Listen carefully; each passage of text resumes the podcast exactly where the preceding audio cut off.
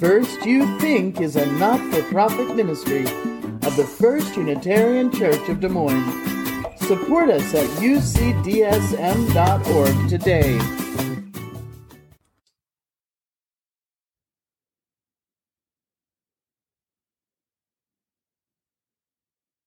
A few years ago, a friend gave me a gift.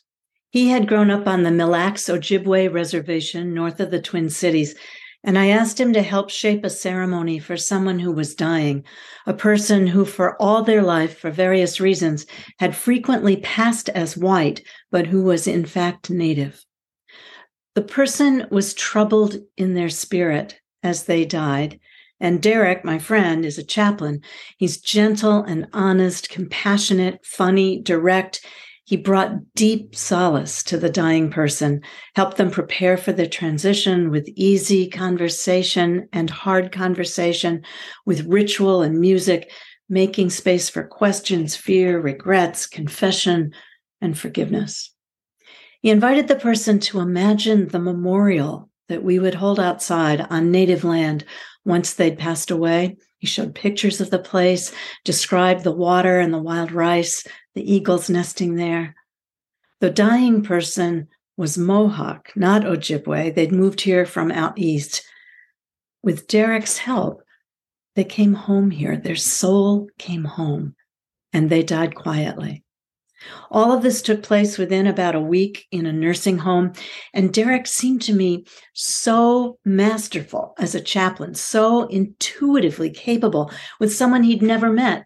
So I was surprised when he told me that every night through that time, he was speaking on the phone with his uncles and aunts, and once or twice in person, driving all the way up to Mille Lacs to consult with them, to ask them things, because he said, I'm still young on my journey. He needed the wisdom of elders, family, and chosen family, teachers, to guide him in his work. Even though he had years of experience and a master's of divinity, a whole lived life in prayer and study and service, he told me, I'm still young on my journey. That was a gift he gave me that way of understanding my own work and life. And I've held that phrase like a little seed to plant in my heart and see whether such humility and grace could ever take root in there. It is such a beautiful, vulnerable strength, I think, and so hopeful to think of yourself not as accomplished, fully formed, fully informed, an expert on anything, but youthful on your journey at any age, still open, teachable, still standing in the need of prayer, as the old song says, needing guidance from elders who are living and others who've passed on. The person Derek cared for was my brother Mark, adopted like me as an infant, but from different birth families. We learned late in Mark's life that what he had believed all along since he was a little kid was true that he came from a native family. When Derek met him the very first time, he said, Your sister hasn't told me much about you, but I know this. There are two Indians in this room, and they're both drunks. And one got lucky for no reason, was just blessed with good luck out of nowhere. And one got bad luck for no reason, out of nowhere. And now, for just a little while, we will travel together. Derek was young on his journey. He was in his early 30s then, and he is an old soul. This is Mother's Day, and I've always loved the practice in some traditions of wearing a carnation in honor of your mother, a red one if she's living, a white one if she's died. In some Black churches, this is a long time custom. And I think sometimes if our church were one that gave out carnations on Mother's Day, I would be covered in flowers, both red and white, like some kind of float in a parade. So many are the mentors, living and dead, women and men, who have guided me, inspired me, bequeathed to me some essential legacy. I'd be covered in carnations, honoring all of the mothers, the fathers, and others who left no children of their own, but other gifts as deep in me as DNA. clues about how to be a person, how to be compassionate, how to be joyful and thankful and brave, even in the midst of anything. This is another way of thinking about the interdependent web, which binds us inextricably not just to each other and all life in the present, but also to the past and therefore to the future. We'd all be covered in flowers because we're all always young on our journey. Mother's Day is complicated. If you open that Hallmark card and squint to read the fine print, you know it is joyful for some and poignant for others, bittersweet for others still, and not sweet at all in any way for still others. So it's good to remember beyond the flowers, the cards, the chocolate, that the day has two origin stories, both beautiful, both true. Anna Jarvis in 1858 calling for a women's work day to honor the invisible economy and networks of mutual aid built by rural women to support each other in the 19th century. And Julia Ward Howe, Unitarian, who in 1870 led a massive demonstration through the streets of Boston, protesting the nation's appetite right after the Civil War for new wars in other people's countries. Arise, she said. Together with others, with mothers and other hoop skirted co conspirators, she stepped out of the confines of convention and complicit domesticity and said to people weary of war and wary of politics, Arise then, women of this day. Arise, all women who have hearts, whether your baptism be of water or of tears. And they rose thousands strong that day. Mothers, many men, they rose and marched and sang and lobbied and wept with rage and hope and organized. The war came anyway, as wars often do. And then they rose again, as we rise again and rise again, because we are their descendants. They called it Mother's Peace Day, which makes sense because the work of parenting, the nurture of children, your own and everybody else's, is just like all the other work we ever do for justice and for peace. It's endless, it's thankless, with no guarantee of measurable success ever.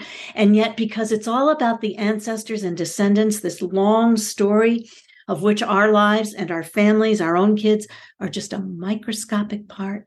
Because we understand ourselves to be part of something much larger, this evolving human story, we pour our life and strength and blood and breath into the day to day ways of being strong and brave and hopeful the work of parenting, of teaching, of hoping. That's all the work of peace and justice because it's not just about specific local love, but about life's longing for itself. Our love and care and presence, they're investments in a future we won't ever live to see, but we believe in it. Sometimes against all odds. We believe. We keep on keeping on. Lucille Clifton, African American poet and grandmother, looks at a photo of her grandchildren playing in the yard and speaks a silent prayer. Her poem is called Photograph. My grandsons spinning in their joy, round and round and round. Universe keep them turning, turning black blurs against the window of the world, for they are beautiful and there is trouble coming round and round and round. She's speaking there to a particular Black terror in America, a prayer for all the children, mainly boys, who may not grow up in joy and may not grow up at all universe, keep them, hold them, protect them, and guard them, for they are beautiful and there is trouble coming round and round. When you look that way at children you cherish, or anybody's children, or anything in this world that's beautiful and fragile, when you look that way with constant fear and love so fierce, you have to pray about it, whether you believe in God or not, well, then you are looking on that thing with mothering eyes, whether you're a parent or not. You are inhabiting what the Buddha meant when he said, even as a mother watches over her child, so with boundless mind should we cherish all living things. Ibtisam Barakat, Palestinian American, gives thanks in the reading Heidi shared for the ones who came before her the women stirring sugar into tea and lemon into lentil soup, strong women with stirrings of freedom just shimmering inside of them. Some spoke about it, some didn't, but growing up, she could just feel their palpable power. It gave her ground to stand on, even though as a Palestinian, there's not been in her lifetime any land or ground or state or patch of earth to claim as home and call her home her own. And there may never be. But still, there's something in that legacy of love passed to her like a recipe or a quilt, that inheritance of fierce maternal tenderness and groundedness that makes life beautiful, makes you feel you sort of belong in it, even if the whole world says you don't. Politics and soul work, sacrament and public witness, faith and action where exactly does one strand leave off and the other begin? If we're talking about care for our children, care for the earth, or care for the poor, or care for each other in a time of grave danger, when leaders aren't leading and they say every day, Your children don't matter. Your loved ones don't matter. Your elders don't matter. The most vulnerable or the most expendable. The land and water don't matter, and neither does science or justice or truth, and neither do you. What can you do in such a time but arise every day with your chosen community, bind the strands of your spirit back together and say to yourself, say to your kids, say to your mother or her memory, we're better than this. We're brighter than this. We're more creative and compassionate and human and humane than this. And we deserve, because everybody deserves bread and roses too the necessities of life and also joy and rest and forgiveness and beauty abounding. Anna Jarvis, Julia Howe, they were practical dreamers looking far forward to the future of women, women's work and power, which means the world's future. But they were also looking inward. They had to have been looking backward, drawing from a deeper well of inspiration, a deeper source of hope than their own bright ideas and innovations. Women before them, possibly their mothers, their grandmothers, grandfathers, ancestors they never knew. Deep in the shadows of shared history, they had survived through childhood, childbirth, generation after generation, survived all manner of things, had somehow passed on a vision of dignity and equality women's worth, human worth, passed it on in character, stories, legacies of struggle. Jarvis and Howe they did not just appear, they came from somewhere, from this long, infinitely long line of radical imagination, which they then chose to pick up and carry. It's always a continuum history, and we're on it, whether it's the history of a country or a society or a family each of us a dot on the timeline. You're a leaf on the family tree, or maybe an acorn, a seed. And our arms are brimful of inheritance. Some of it, this unwelcome old baggage we need not pass on. And some of it just luminous, light we did not kindle and we dare not put out. We are descendants, Unitarian Universalists, of Julia Ward Howe and Mary Safford Eleanor Gordon, Edna Griffin. We are young on our journey, but the road is old. And our work for the love of this world, raising children, raising hell, is unceasing and unglamorous most of the time. And it's holy, therefore, all this grubby hope born in the bones of the soul.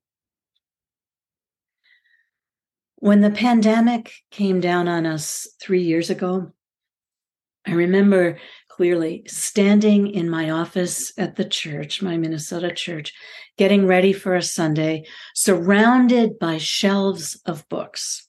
These books, actually poetry, science, philosophy, biography, politics, social change, art. I stared at these books, ancient and contemporary, these companions of my heart. And I said to them, to the books, no one was in the building. So already two months into shutdown, I was already talking out loud all the time. I said to my books, Y'all don't know anything. None of you has been through anything like this. A global pandemic in the midst of climate crisis, in the midst of an unraveling democracy, in the midst of all the things. Not a single one of you was published after 2019. You're from the before times. You are ancient history.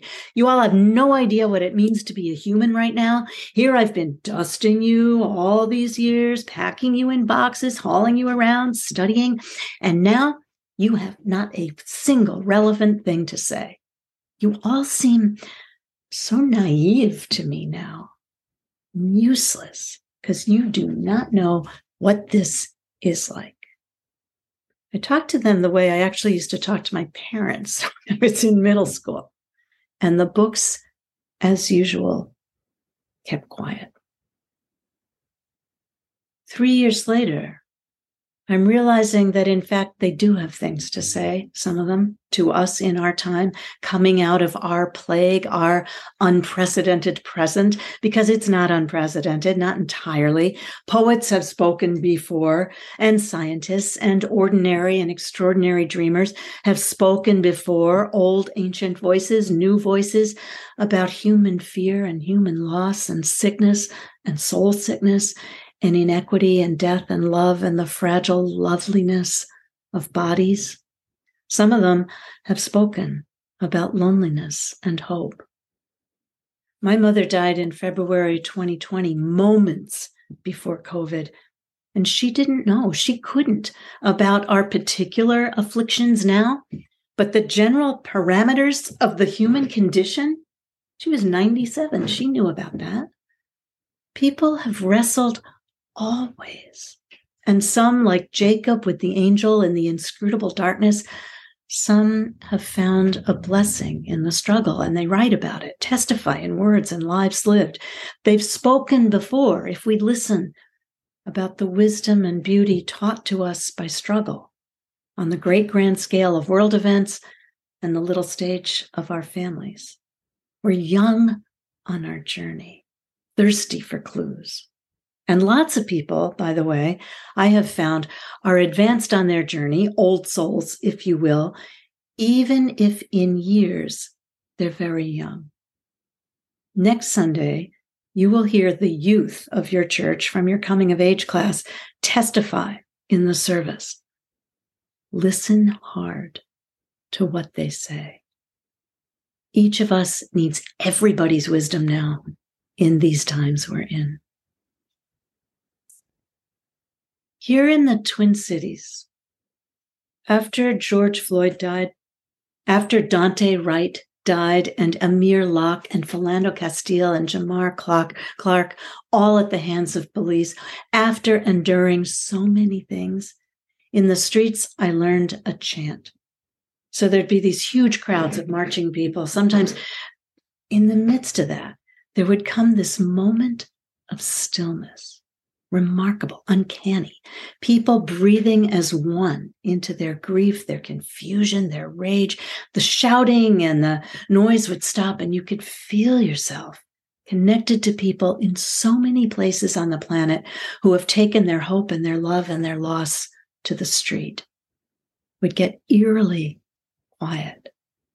And then somebody out of that silence would start chanting, Ancestors watching I know they're watching. Ancestors watching. I know. I know.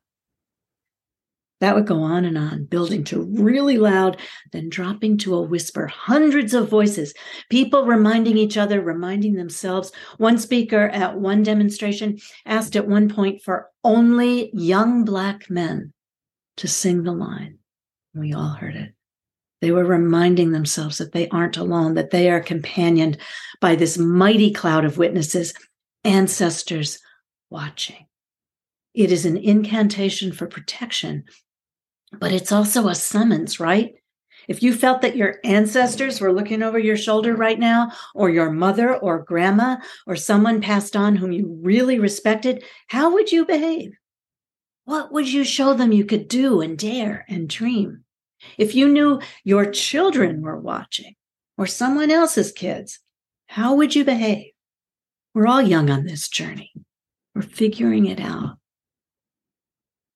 I'm thinking about memory as I do each year on Mother's Day and Father's Day and most days, and about how so much of what we pass from one generation to another is verbal its narrative, its story. It's often written in genealogies or family lore, whether authorized versions or bootleg variations, which may be made up or may be more true. Nobody knows. And we carry other legacies, other kinds of inheritance. They're almost in our bodies. We've been left and will bequeath things that are less tangible even than memory, but which are more durable than memory ways of being, ways of seeing, ways of looking at this world and moving with intention through our life. When Julia Ward Howe told the people in the street that first Mother's Day, arise, she was speaking to them as activists, calling them out, though they didn't know themselves as such. Change agents, forces to be reckoned with, forces for good. And she was speaking to them at the same time as mothers and others, as weary domestics and servants, and all of them who deserved and had already more than earned not just bread, but roses. Arise, she said. Get up, stand up. The day is calling you to struggle and also to joy in the struggle. From Alison Luterman, poet. I think of the invisible work that stitches up the world day and night. The slow, unglamorous work of healing, the way worms in the garden tunnel ceaselessly so the earth can breathe, and bees ransack this world into being. There are mothers for everything. And the sea is a mother too, whispering and whispering to us long after we've stopped listening. I lean for a moment against the blue shoulder of the air. The work of my heart is the work of the world's heart. There is no other art. For just a moment, let's hold silence together.